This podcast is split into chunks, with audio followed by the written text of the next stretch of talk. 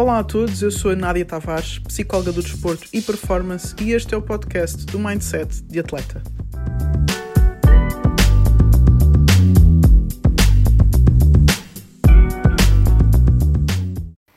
Pum! Estamos em direto para o Weekly Boost. Olá pessoal, não sei se tiveram saudades minhas. Uh, estive algumas semanas ausente para vos dar férias, para me dar férias poder dar tempo de férias uh, nesta altura de verão. Um, fizemos aqui uma interrupção até para vos causar aqui alguma falta do programa. A mim fez muita falta estar aqui com vocês semanalmente. Foram três semaninhas sem Weekly Boost, mas estamos de volta. Ok? Olha, nós tivemos aqui só um problema no, no Facebook, mas já vamos voltar a entrar. Um, não sei o que é que aconteceu. Mas já estamos aqui a entrar outra vez. Bem, nós hoje temos aqui um tema um, relacionado ao, à nova vida dos ex-atletas, ok? E isto não é só para ex-atletas, porque todos os atletas um dia vão ser ex-atletas, ok? Então, eu vou só voltar a entrar aqui em direto outra vez no Facebook também. Uh, e nós hoje vamos estar a falar sobre a vida do ex-atleta, ok? E como eu estava a dizer, não é só, uh, não é só para ex-atletas, é também para atletas, ok? Porque todo atleta um dia vai ser ex-atleta, ok? Eu sou um ex-atleta e uh, compreendo uh, na primeira pessoa o que é a adaptação de um, de um atleta, do ritmo de vida de um atleta, principalmente um atleta de alta competição, para o ritmo de vida de uma pessoa que não é atleta de alta competição. Okay? Então é disso que nós vamos estar a falar hoje. Um, nós não estamos a conseguir entrar no Facebook. Está uma guerra para o Facebook. Acho que o Facebook já não gosta da Dream Achieve. Não sei o que é que se passa. Uh, já da outra vez não conseguimos, por isso se calhar vamos aqui transmitir só do Instagram. Um, estamos aqui a ter problemas internéticos. não sei o que é que está a acontecer. Mas pronto, em vez de me concentrar nisso, eu faço aqui o programa só pelo Instagram e depois passo para o Facebook. Então, nós temos aqui, como sempre, três coisas para falar sobre a nova vida do atleta como ex-atleta, ok? Primeiro que este termo ex-atleta, um, a maioria das pessoas causa um orgulho. Eu fui atleta, ah, não sei o quê, é fixe, e falam da vida deles, de quando eram super-heróis.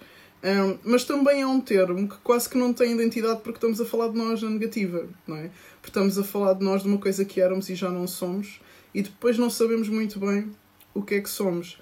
Existem inclusivamente um, muitas temáticas sobre os ex-atletas relativamente a questões financeiras de entrar em falência. No outro dia uh, eu estava a ouvir uma conferência em que dizia que 40% dos atletas profissionais ficam, eh, entram em falência cinco anos depois, isto falando de futebol, que é um dos desportos que mais dá dinheiro, entram em falência cinco anos depois de deixarem de ser atletas, ok? 40% desses atletas.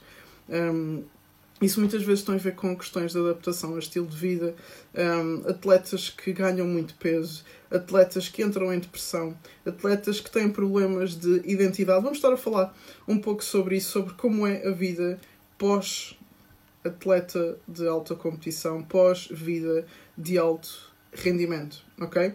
Então, a primeira coisa tem a ver com os hábitos e rotinas, ok?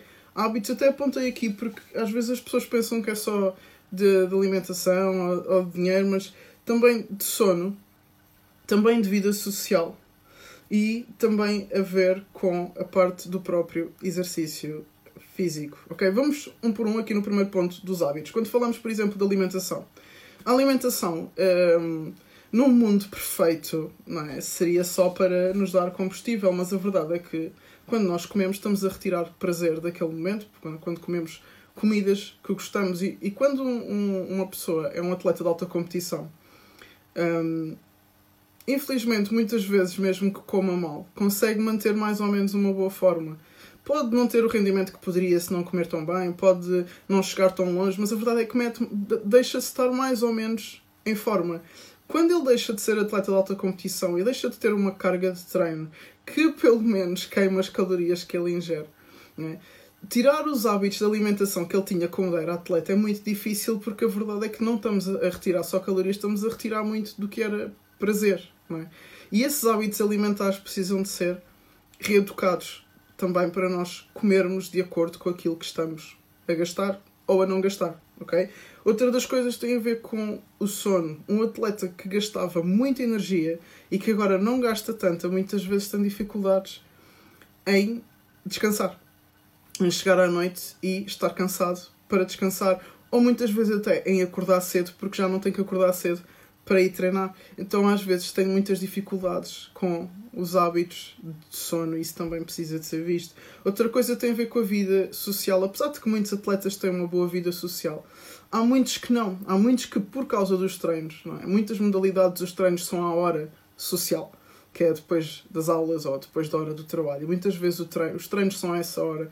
E a nossa a, vida social de um atleta, eu falo da nossa porque ainda, ainda me identifico muito com a vida de atleta. Um, porque vivia muito de, de perto ou de dentro, não é?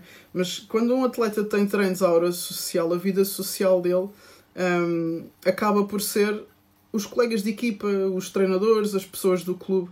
E se a pessoa não tem uma readaptação à vida social, pode acabar por sentir também muito sozinho. Outra das coisas tem a ver com o exercício físico. Okay? O atleta está habituado a fazer exercício com propósito, com um objetivo. Quer competir, quer ganhar, quer o próximo jogo, saltar mais, correr mais, ser mais forte, lançar melhor, chutar melhor, nadar mais rápido. E de repente, quando esse objetivo é tirado, a pessoa tem dificuldades em fazer exercício para o seu bem-estar ok? Então, muitas vezes, até em termos de saúde, as coisas pioram porque o hábito do exercício físico perde-se simplesmente pelo, pelo objetivo do bem-estar, de estar em forma, de estar saudável. E outro era o que eu estava a dizer há pouco, é os hábitos do dinheiro, os gastos que o atleta tem. Um, têm que ser reduzidos drasticamente, porque isto falando de atletas de topo, atletas profissionais que recebiam muito, muito, muito dinheiro, ou que até recebiam mais dinheiro do que o que vão receber agora. Um, a verdade é que habituam-se a um estilo de vida que se calhar agora não vão ter, mas é difícil depois ter hábitos que vão de acordo com os incomes que estão a vir. Não é? Que é para haver um equilíbrio, por isso é que eu estava-vos a dizer aquela estatística de que 40% de atletas profissionais que recebem muito dinheiro um, entram em falência depois de 5 anos de deixarem de jogar, ok? Então este primeiro passo tem a ver com a mudança de hábitos. Um, os psicólogos do desporto já têm estado atentos muito a, muito a esta área para preparar os atletas para o pós-carreira. ok? Obviamente que nem todos os atletas puderam escolher o dia que acabaram a sua carreira. Por isso é que eu costumo dizer que, mesmo quando tu és atleta, já deves estar a pensar na tua vida pós-desporto. ok? Mas eu já vou falar mais disso. O primeiro hábito, o primeiro ponto hábitos, ok? O primeiro ponto tem a ver com a nossa mudança de hábitos. Se mudarmos de estilo de vida, temos que mudar também os nossos hábitos. A segunda coisa, o segundo ponto, tem a ver com o facto do atleta, durante a sua vida de atleta, que às vezes é 20, 25, 15 anos, mesmo que seja 10, o meu caso foi 11, não foi assim tanto, e bateu-me muito forte quando eu tive que deixar de ser atleta. A minha identidade era ser atleta. Eu era jogadora de basquete. Eu dizia, eu sou jogadora de basquete, era quem eu era, e quando eu perdi a possibilidade de fazer aquilo que eu achava que eu era, eu não sabia muito bem aquilo que eu era. E nós usamos muito um termo na psicologia do desporto que é o atleta, quando deixa de o ser, tem que reinventar-se. Tem que se reinventar como pessoa. Tem que descobrir algo que ele goste de fazer, que ele tenha uma paixão e que seja bom a fazer ok? Por isso é que o termo ex-atleta, como eu dizia ao início, às vezes é um pouco pejorativo, porque eu estou a dizer que sou uma coisa que já não sou. Então o que é que eu sou? Eu tenho que descobrir o que é que eu sou, além de ser atleta. Por isso é que eu dizia que não é só os ex-atletas que têm que pensar nesta questão do reinventar-se. Enquanto eu sou atleta, eu não posso ser atleta. Eu sou uma pessoa que por acaso faz desporto. Podia fazer outra coisa qualquer e que sou capaz de fazer outra coisa qualquer, que sou boa a fazer também outras coisas.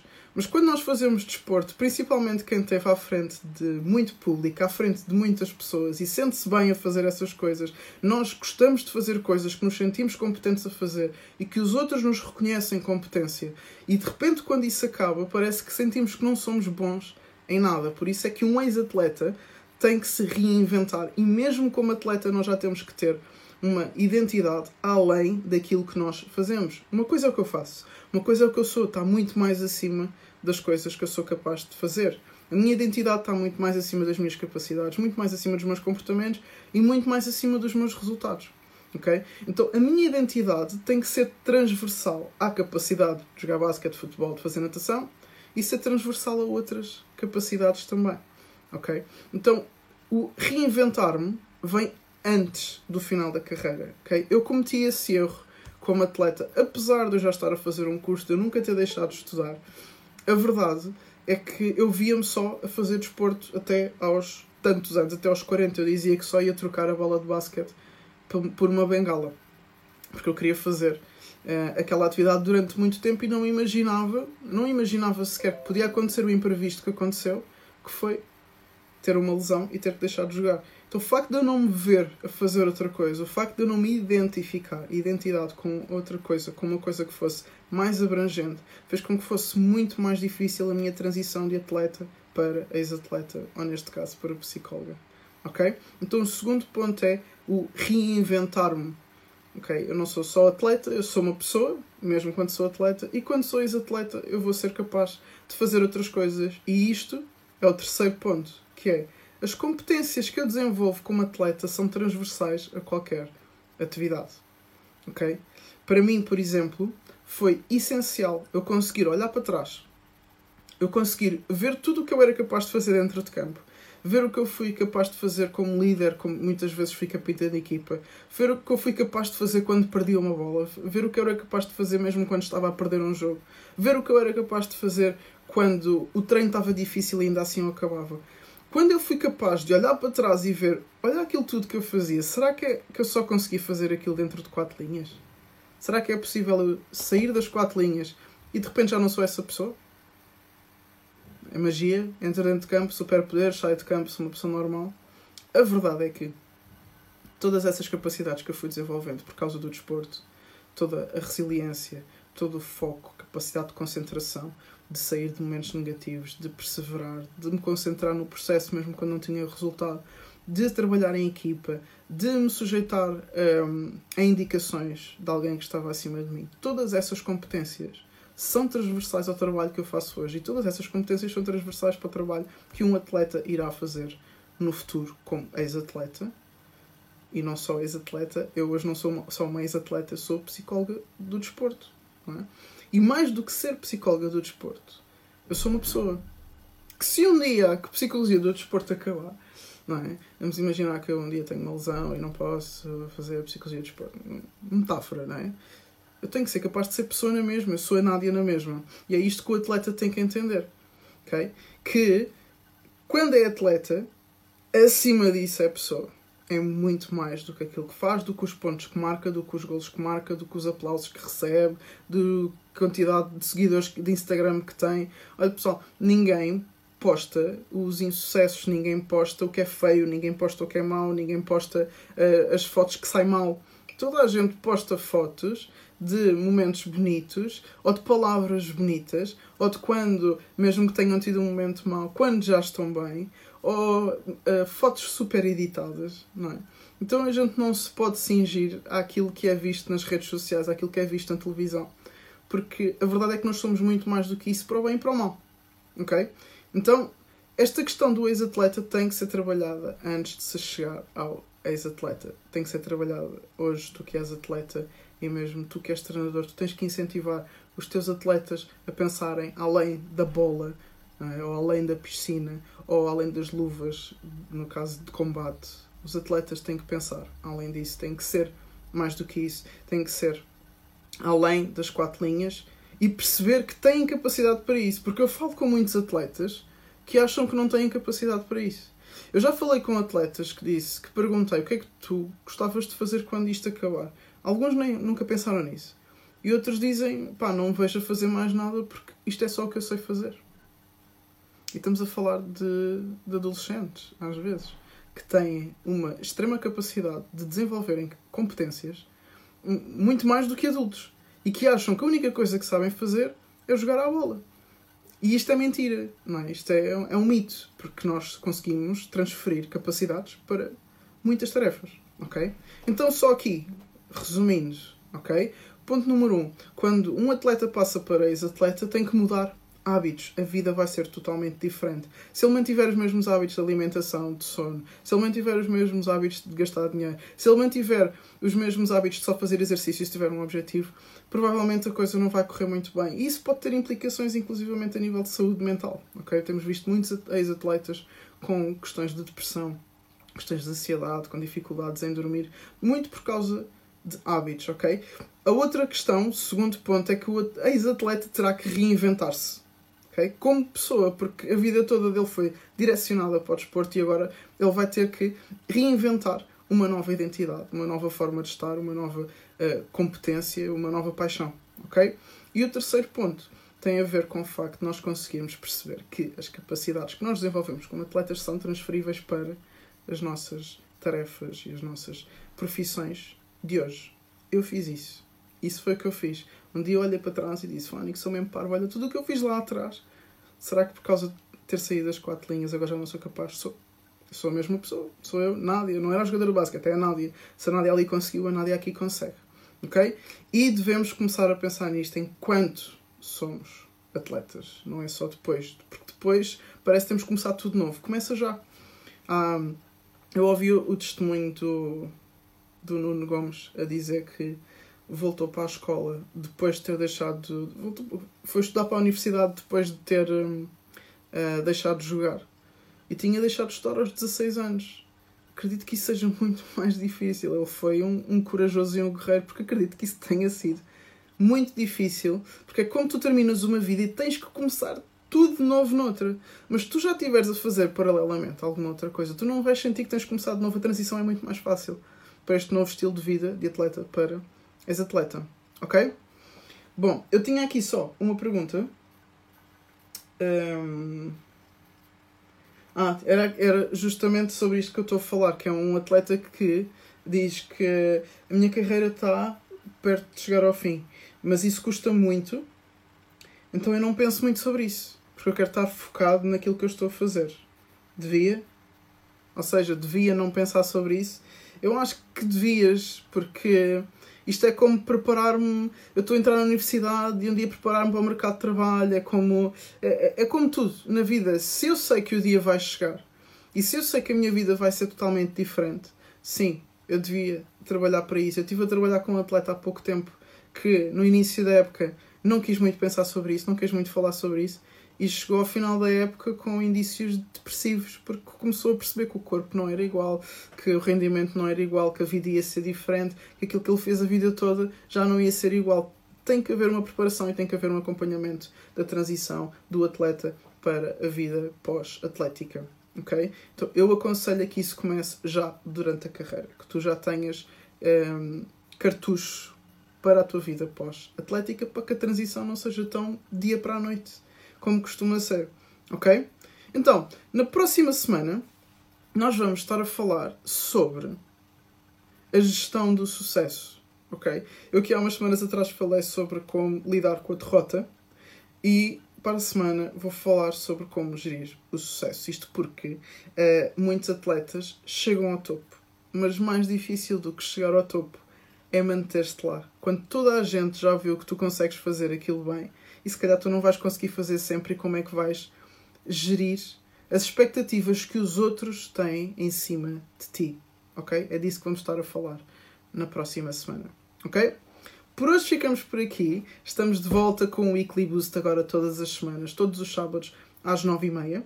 Ok? E muito obrigada pela tua presença. Tive aí um pessoal a assinar e a aparecer e a dar uns, uns oks e uns fis. Teve Ismael, a Catarina, o Bruno, Galas, a Diana, o Célcio, Marcer, Sandra, Francisco, Patrícia, um Ray, Pedro, Ricardo, o outro Ricardo. Agradeço a vossa presença, os vossos acenos e, como já sabem, resto bom fim de semana, bom descanso e entre na segunda-feira com os dois pés, ok?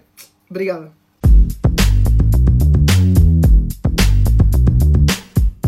Espero que tenhas gostado da mensagem, que tenhas desfrutado dela, mas agora lembra-te, põe em prática. Até à próxima.